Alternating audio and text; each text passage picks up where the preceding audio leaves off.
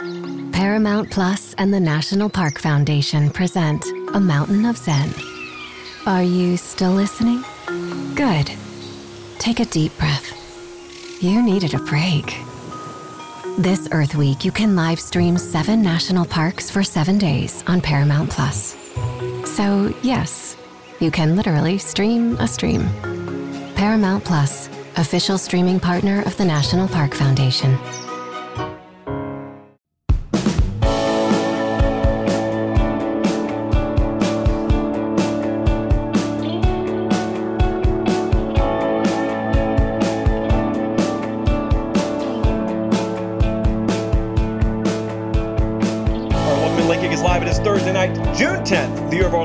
2021. About a decade from now, you'll look in your journal and it'll say, Dear Journal, today college football voluntarily steered itself right into an iceberg, and it didn't even realize it. But don't worry, we got a lot of things to talk about tonight. There's going to be some playoff, but there's going to be about 80% of the show that is void of playoff talk. Because my theory is if you want it, you can get it in like 47 different places today. But yes, true enough, we do have some things to say about that. But also, transfer portal, that's stuff that you guys have really cared about. You've been talking about it in every comment section. And so there are some positives, but I think there are some negatives, and there are some visible negatives. But then there are also some things that may be a little bit beneath the surface. I'm going to touch on some of those tonight. Also, the Will Muschamp email chain is he's been gone for a while, so you may wonder what does Will Muschamp have to do with tonight's show? Well, nothing in and of himself. But this week, the state, just kind of a newspaper website in South Carolina, got a, a FOIA request finally granted, and they got a lot of the emails, a lot of the internals from Ray Tanner, the AD there, and what was going on via email, at least behind the scenes in the week leading up to his firing. Offers a fascinating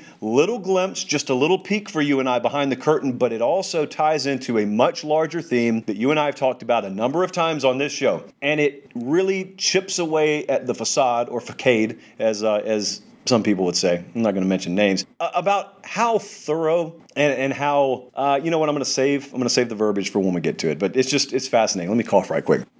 there we go. All right, now we're good. And also, there was a really, really good piece from Chris Hummer who took a second and compiled some player development numbers today. Bama and Clemson, I don't think this is a shock to anyone, lead the way. There are just as many programs totally inept on the other side, programs that have every major advantage or should have every major advantage in the sport, and yet they have squandered it. A lot of you would say, oh, well, the playoffs the problem. No, the structure of the postseason is not the problem. The structure of athletic departments around here may be the problem, but nevertheless, we'll dive into that. So I wanted to thank you because we're passing milestone after milestone numerically. Some of them you can see, some of them you can't. So I just ask you, keep them going. For instance, if you're watching the video right now, like the video. That helps. Five star reviews in the podcast, and also follow that Instagram and YouTube and uh, Twitter channel at Late Kick Josh. All right, let's dive into the show. Uh, like like I said, we're going to talk about some playoff, but this is not going to be a show wall to wall about playoff tonight. There are a lot of places you can go if you want to check that out. So, um, what is the most responsible way for me to talk about this that doesn't get me arrested? Let's just dive in. Colin, You've seen the movie Volcano. I've seen the movie Volcano. I was Anne Heche in Volcano today. I'm sitting there minding my own business. It's about noon, scrolling through the iJosh, and all of a sudden, there it is. There's the news. We got a college football playoff expansion looming. It's imminent. It's this and that. Here are the details. Well, we'll go through the details together in just a second. But what does Anne Heche have to do with any of this? Well, at first, I wanted to be Tommy Lee Jones in Volcano because he's the big hero. But he was kind of stupid for a little while. Anne Heche knew what she was doing. She was the geologist. She knew what was up. And I was her today because as the rest of America seemingly around me was celebrating, I was the one saying, uh, we got much bigger problems on the horizon. So if you've ever seen the movie Volcano, you know what happens. There's a volcano in Los Angeles. Very convenient for the movie's purposes. Right there in the La Brea tar pits. volcano. And so then lava just starts pouring down a road in the middle of Los Angeles. And they bring in these big concrete girders, okay? And they put them all across the road. And the big question everyone's mind is focused on is the is, is, is what we put in the way of the lava, is it going to stop the lava? In college football right now, it's well, we got a lot of problems, we got a lack of parity, we got a lack of interest at the end of the year. Can we put something in the way, or or can we put a fix in that maybe changes what the status quo is? So in the movie, They stop the lava. And then they're dumb enough to celebrate. And all the while, Anne Heche is over here saying, the lava's not going anywhere.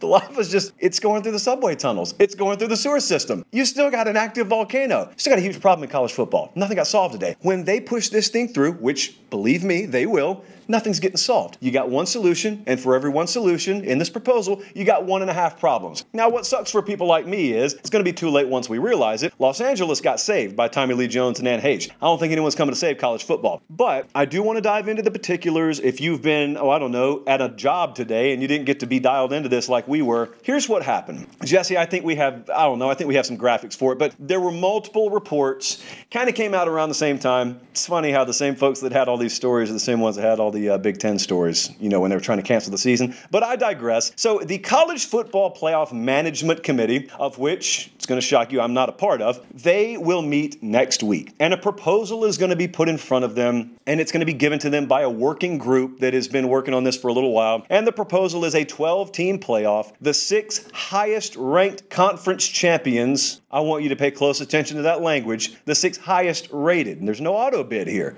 just the six highest rated. It also doesn't say highest rated Power 5 champs, it just says highest rated conference champs. Also, six at larges. No auto bids, no limit to amount of playoff teams per conference here. And we have a statement. no segment is good without a statement. This is from the members of the working group of the College Football Playoff Committee. The four team format has been a very popular big success, but it's important that we consider the opportunity for more teams and more student athletes to participate in the playoff, all about the student athlete. After reviewing numerous options, or as you may call them, numerous options, we believe this proposal is the best option to increase participation, enhance the regular season, and grow the national excitement of college football. Okay, in other words, we're going to make more money. I don't know why I wasted time on the two paragraphs. We're going to make a whole lot more money, and we fooled a lot of you into supporting the idea that's going to make us a whole lot more money. So, listen, we have gone about this many times. It's why I'm not going to dive back into the particulars of why I don't support expansion, why you do support expansion. I also, I know I use some strong language sometimes, strong for me, relative to people on various sides of the fence here. I know 99% of you love college football just like I do. So, if we differ on what we think is best for the game, who cares? We can go eat barbecue tomorrow, that's fine. I do get somewhat aggravated by the fact that there are a lot of tourists associated with not this sport, but this proposal who come in and couldn't tell you the mascot for Iowa State to save their lives, and yet they've got to say so in how this is ultimately going to work. But I can't do anything to change that. But I'm not going to waste much time debating that. If you want my, I'll tell you what, if you want my thoughts on this, go listen to the Tuesday morning Late Kick Extra podcast. I laid out every reason. I sounded like I was hopped up on cocaine, man. I was talking fast. It sounded like you had accidentally hit the time and a half or two time button, and you were listening to me and fast forward because I thought that about myself. Full disclosure, when I listened to the replay, and I wasn't, I was just talking that fast, um, embarrassingly so, actually. But to be clear, just so you know where I stand on this, there were some problems that were temporarily solved here.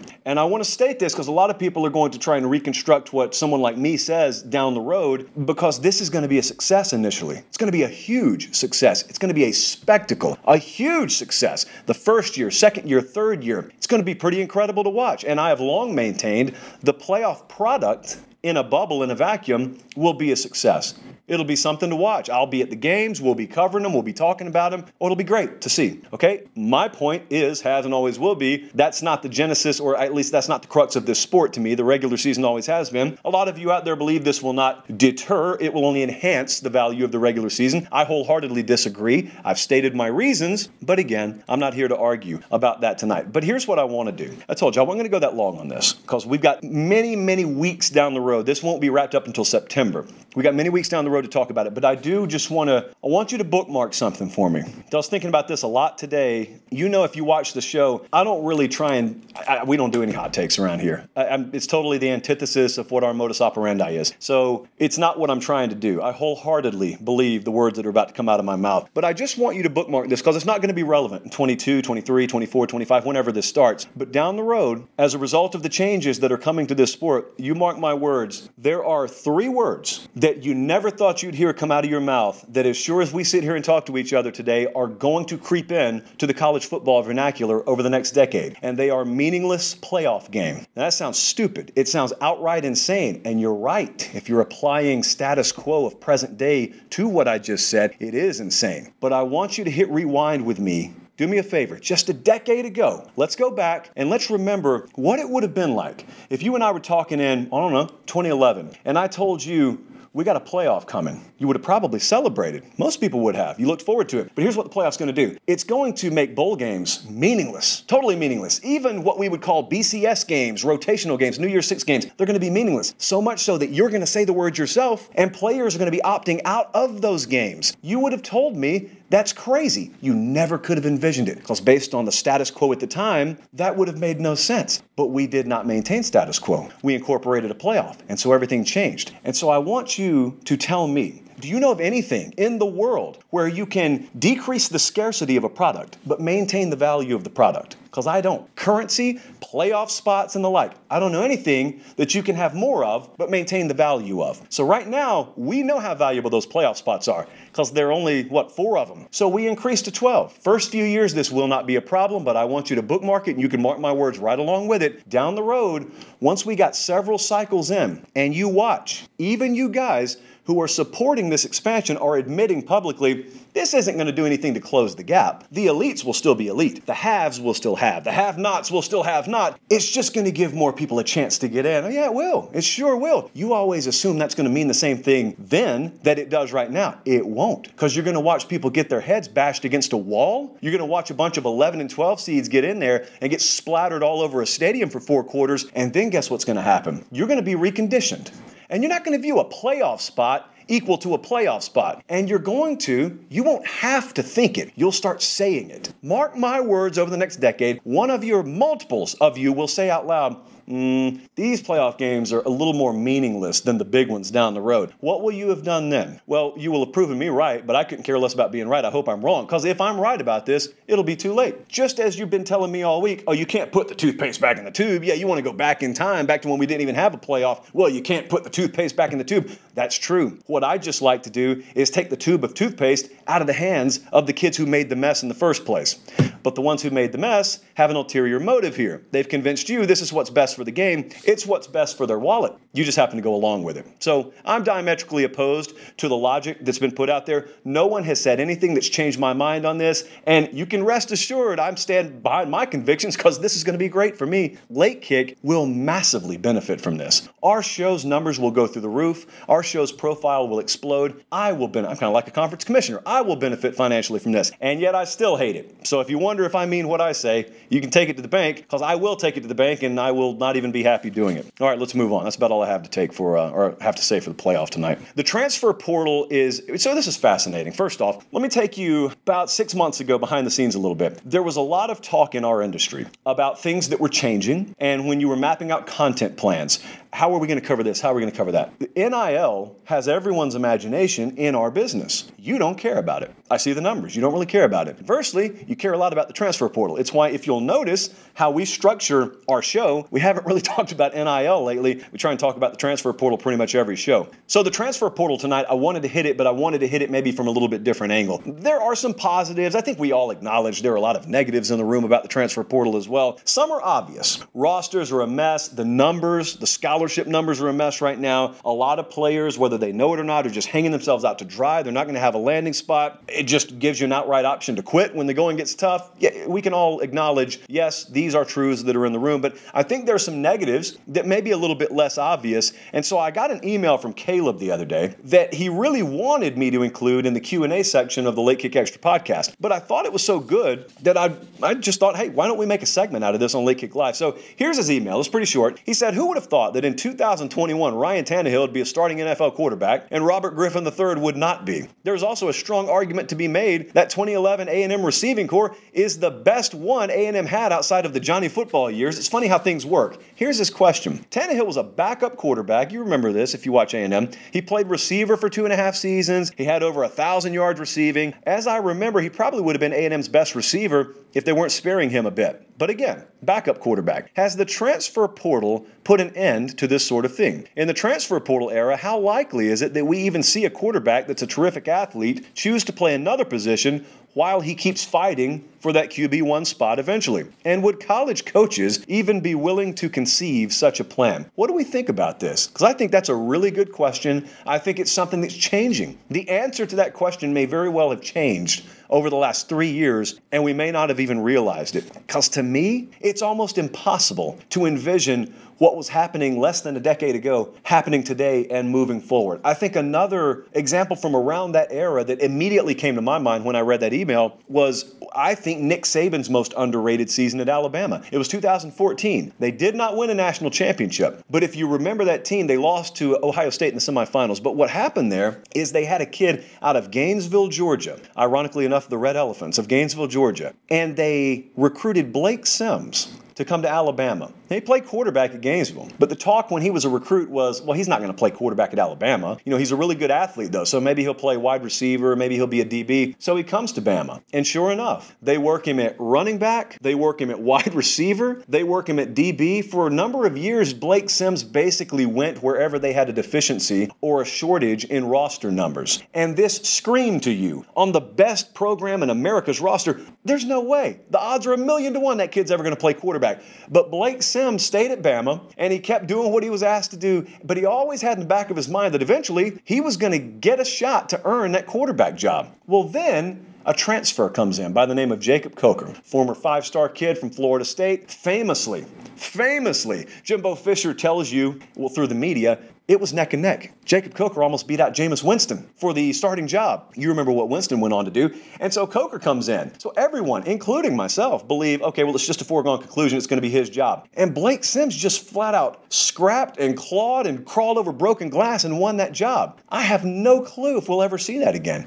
I mean, how would we ever have an environment that's conducive to that happening? It's not just the player. I'm not telling you, oh, all the Blake Sims and Ryan Tannehills of the world would transfer these days. Some of them would, but think about it from the coach's perspective too. Not only am I asking you how many players are going to stick around and fight and fight and fight several years to eventually lock down a quarterback position or the position that they want. I'm asking you, especially if we're talking about quarterback, how many coaching staffs are even, as Caleb said, how many of them are even going to conceive that? Because you can either do one of two things. You can either look and say, all right, we got this kid, we've been working at receiver and safety and running back everywhere but punter. Okay, maybe our future plans call for him to get a shot at quarterback.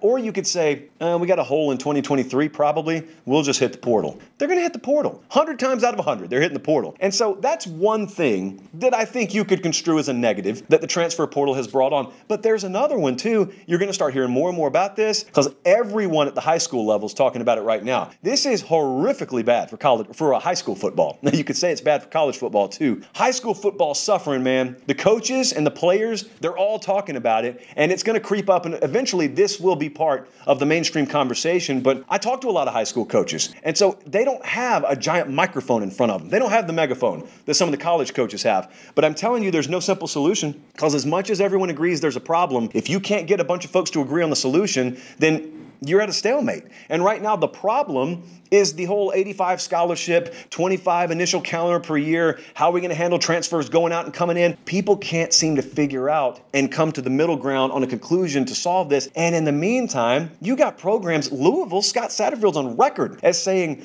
we're probably only taking like 10 or 11 high school kids in our recruiting class this year because that's what our numbers dictate. And so what's happening? Well, what's happening is you're drastically cutting down the number of roster spots available in a recruiting cycle for high school players. And so the byproduct is number one, you got some kids that don't get a shot, but you also have kids that have to go to JUCO or the FCS level that previously would have been a G5 player or a Power 5 player. And I don't know how this is going to turn out, but you have the unintended consequence of creating a de facto farm system in college football. Because the kids that would have gotten Power 5 offers are now bumped down to taking an FCS offer or a G5 offer. Those kids that would have gotten those offers are now bumped down to maybe even not having a spot and having to walk on or getting a JUCO spot. And then their goal becomes to get in college, play a couple of years at the FCS level, and then I'm headed to the Power Five level. Now, no one's under the misguided notion that that didn't already exist to a certain extent. But be real now. If you're an FCS coach, what percentage of your roster were you scared of losing every year?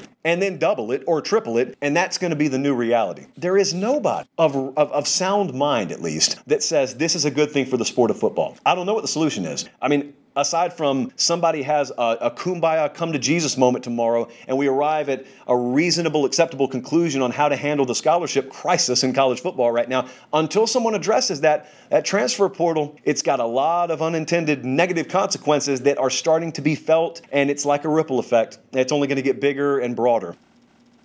Let's dive into some emails, shall we? This is really fun. It makes me feel like I'm running Meet the Press here. Okay, it's like a year late though. The Ray Tanner emails were finally provided via Freedom of Information Act to thestate.com this week. In case you missed it, I don't just assume that everyone's world has been revolving around uh, Freedom of Information Act in Columbia, South Carolina. So, thestate.com, if you want to read, it's a multi part series. If you want to read these yourself, it's on their website. Ray Tanner's emails, he's the athletic director at South Carolina. When the whole Muschamp saga was going on last fall, of course, as is usually the case, a FOIA request got filed. And as is usually the case, the entity, this case, South Carolina, drug their feet for as long as they could, and then they finally released them like this week or last week. There is no major bombshell here, uh, but there are several fascinating nuggets. Some apply to Carolina, and some are much broader than Carolina. The quick timeline, just to refreshify your memory, because we were kind of following this pretty closely on the show at the time. November 7th, South Carolina loses to Texas A&M 48 to 3, and the heat is turned up to 10 on Will Muschamp. Now, if you'll remember the following Monday, Muschamp steps to the podium for his normal Monday press conference, and the assembled media there, they ask him, "What do you think about your job security right now? Have you talked to Ray Tanner? What's the deal? What's what's going on?" And Will Muschamp said he feels totally confident. He meets with Ray Tanner every week. They frequently talk about the status of the football program, and he was asked directly, "Are you worried?" And he directly said, "No." Six days later, he was fired following a 59 to 42 loss the following Saturday at Ole Miss. So November 16th, Will Muschamp is fired. Now, I want you to remember the day, November 10th. So we back up six days. That's the day that Muschamp has the press conference. That's the day that he says, No, I'm not worried at all. We had pretty good intel on this. Okay, we had a couple of people really plugged in. So, I mean, we were right on this. I, I remember being pretty proud of the way we handled this, to be honest with you. So, November 10th, why is that important? Well, it turns out that about the time Will Muschamp was talking to the assembled media and telling them, No, I'm not worried, Charles Bloom, who's sort of the chief of staff there for Ray Tanner, he emailed Ray Tanner a list. And he, I'm going to read actually from the piece. It says, On the same day, just a few hours hours later, Tanner received an email from his chief of staff, executive associate AD Charles Bloom. Its subject line was coaches, discreet. And the body of the email was a list of 10 coaches and coordinators in college football and their salaries. So, which names were on this list? I think when you see the list, we're about to show you, I'm going to read it to you too. When you see this list, all of a sudden it'll make sense what leaked and when it leaked and which names were leaking. Tell me if you've heard these names before. Bryan Harsin, he was at Boise State at the time, now he's at Auburn. Billy Napier, still at Louisiana. Mario Cristobal, still at Oregon. Hugh Freeze, anyone heard of Hugh Freeze? The big talking point was is he a non starter or is he a potential candidate? Well, he's on the list. Alabama offensive coordinator Steve Sarkisian. What happened to him?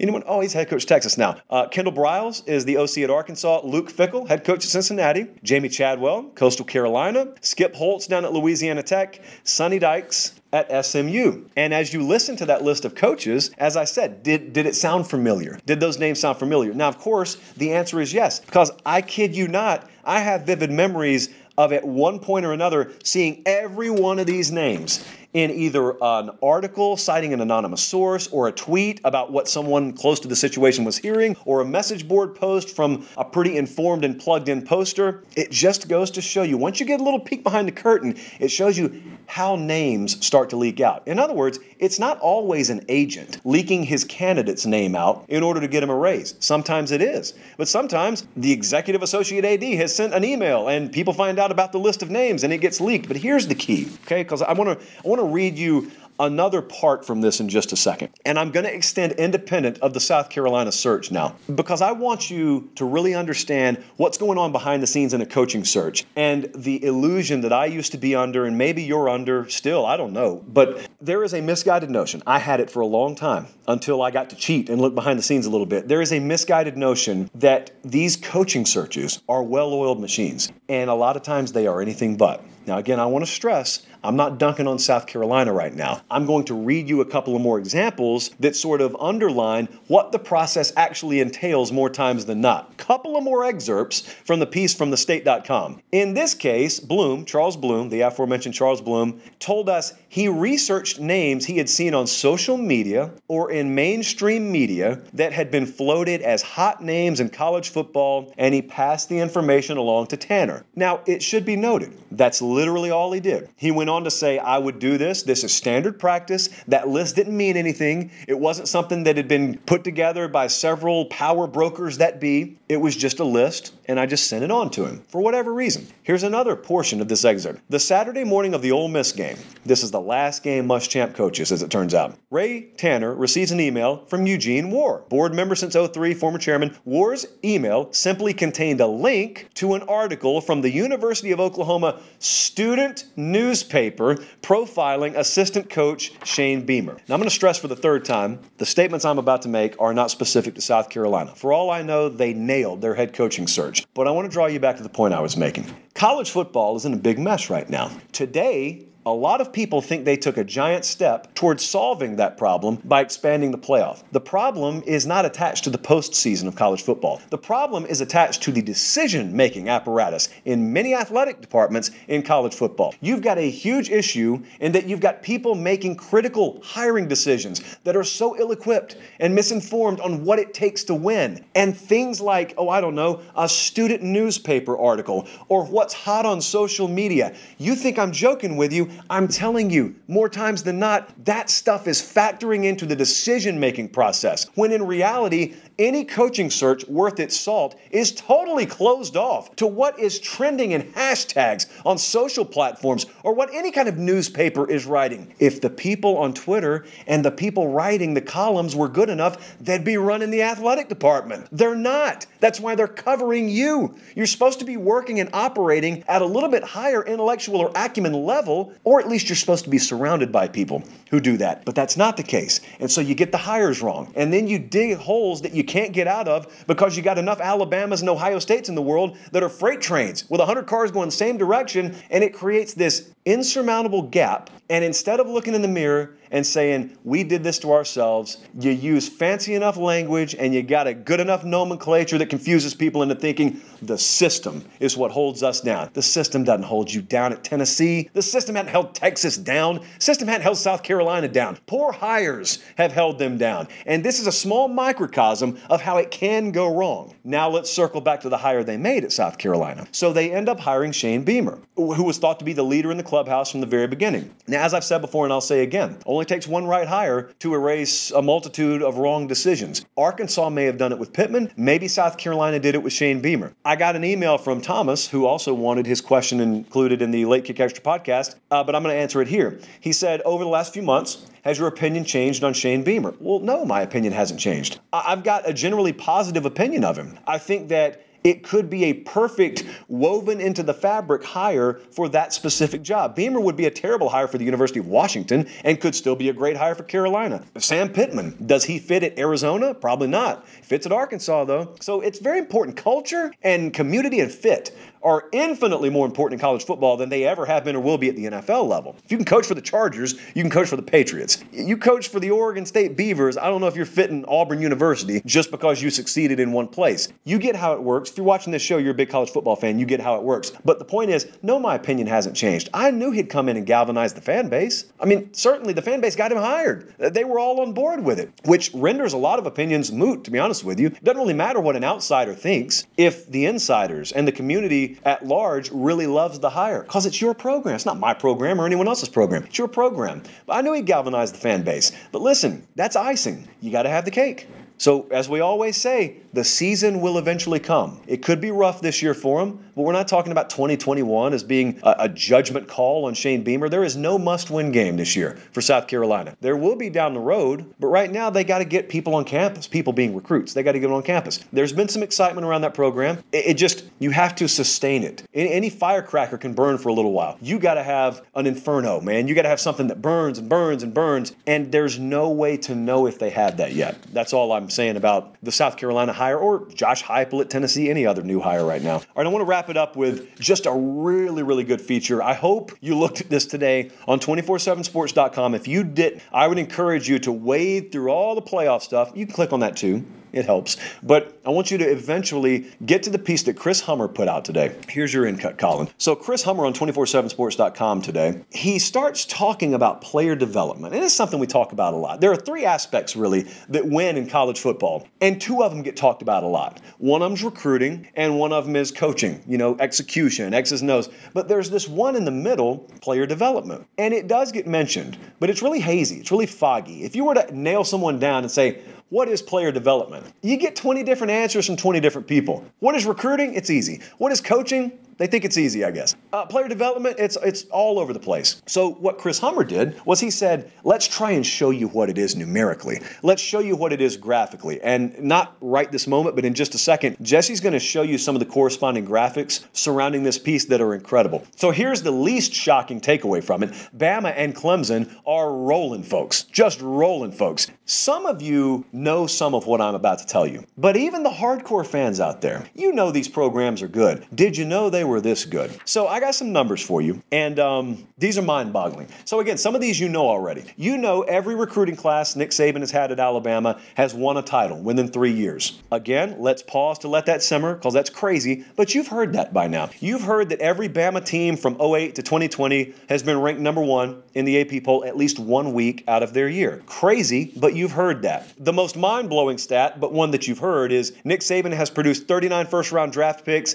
and he's lost 23 games at Bama. That includes six the first year. That's probably the craziest, one of the craziest stats in all of sports I've ever heard. Okay? So Nick Saban has rewritten the record books, but here's why. You know, Alabama has signed 41 draft eligible five stars since 08. And let me hit you with this number. Those players have been drafted first round at a 48.8% clip. The rest of college football, good teams, bad teams, 18.3%. What does that mean? Well, essentially, to break it down for you, a five star kid who goes to Alabama is more than twice as likely to go in the first round as going to any other program in college football. That is how you win because you can you a big budget can buy you a lot of groceries, but you got to have a world class chef to produce a meal like that. And they got a world class chef in Tuscaloosa. But it's not just Alabama now. If you look at the breakdown of this article that Chris Hummer put together, Clemson is next in line. And the thing about the Clemson breakdown is they're they're very good right now. They're on top of the world right now, but they don't have as big a sample size as Bama. Bama had 41, I think it was 41 draft eligible five stars, so five stars that stuck around the whole time. Clemson's I think, relatively speaking, was only like 12 or 13. That number continues to grow every year. So the sample size is smaller, but it's really good with Clemson too. Since 2008, 92% of Clemson's five stars have been drafted. 92% of them have been drafted. That's number one in America. That's better percentage wise, even than Alabama. Now, again, the difference is the sample size is a little bit smaller. Well, it's way smaller, but Again, it's been a theme throughout the show tonight that I didn't really plan, but I'm going to hammer it one more time. There is a horrific inverse to this whole trend, and that is what happens when you can recruit, but you can't develop them. And I think a lot of you know where I'm probably about to go, but Chris Hummer did a really good job of just summarizing it graphically, too. The horrific inverse of this is Texas. Texas, since 2008, has had 28% of their five star talent get drafted. By comparison, Bama's five stars have been drafted at a 75% clip. Clemson's five stars have been drafted at a 92% clip. 92%, 75%, 28% at Texas. So again, I circle back around. Anyone who tells you that anything out there about the system is involved in the ineptitude of these programs need only look at these sorts of numbers. Anybody who wants to talk about a legitimate fix, anyone wants to talk about lack of parity in this sport, you only need look at the ineptitude and the wrong hires that have been made that don't know how to develop the talent. In this case, even when they can recruit it, which makes it triply bad. I mean, Matt Campbell doesn't have a five star within a 100 mile radius of Iowa State, and they're just churning out winning season after winning season. At Texas, the campus is littered with them, and as you're seeing on the graphic, can't do anything with them. Well, that's why a different staff is at Texas now than it was. But man, I thought that was incredible, and it it removes a lot of the mystery. You know, if you want to know why college football seems so predictable at the very top, It's not because anything's broken, at least within the framework of the system. Things are broken in a whole lot of athletic departments. There is nothing unique. I'll tell you what started to separate the cream and had it really rise to another level. 20 years ago, everyone sort of did the same version of workouts. Football workouts, they varied. I mean, Nebraska did different stuff than Florida, but by and large, people were focused on the same thing. It was speed and it was strength and conditioning training. But when you started to incorporate data and you started to incorporate sports science, and you had started to incorporate a really firm grasp and understanding of the psychological and mental aspect of this game, the big boys the right ones invested properly, they hired properly, and what you saw all of a sudden is like the hockey stick effect. And the gap became larger between the haves and have nots because the haves went and got the proper people in position to develop in an area that had previously not been cultivated. If you go back to Alabama and you look at the quantum leap they took just last year, go look at Najee Harris play in 2019 and then look at him play in 2020. Look at the explosiveness of DeVonta Smith in 2019 and look at them in 2020. What changed? Well, they got a new sports science team in there. And they had a grand total of like half a season to work with those guys in the middle of a pandemic, uh, which, by the way, begs the question what will they look like this year? Bunch of unknown names to most of you, but now with a full year and a half under that same structure. My point is, you got to invest properly. You cannot let people get an edge on you. Uh, LSU started to get an edge in various sports science categories over even Alabama and the rest of the conference a couple of years ago. It was one of many reasons that they surged in 2019. So when you say what is player development, it's a whole lot of stuff. You better have about 15 minutes to spare if you ask what is player development, because anyone who knows what they're talking about, it's going to take that long to give you the right answer.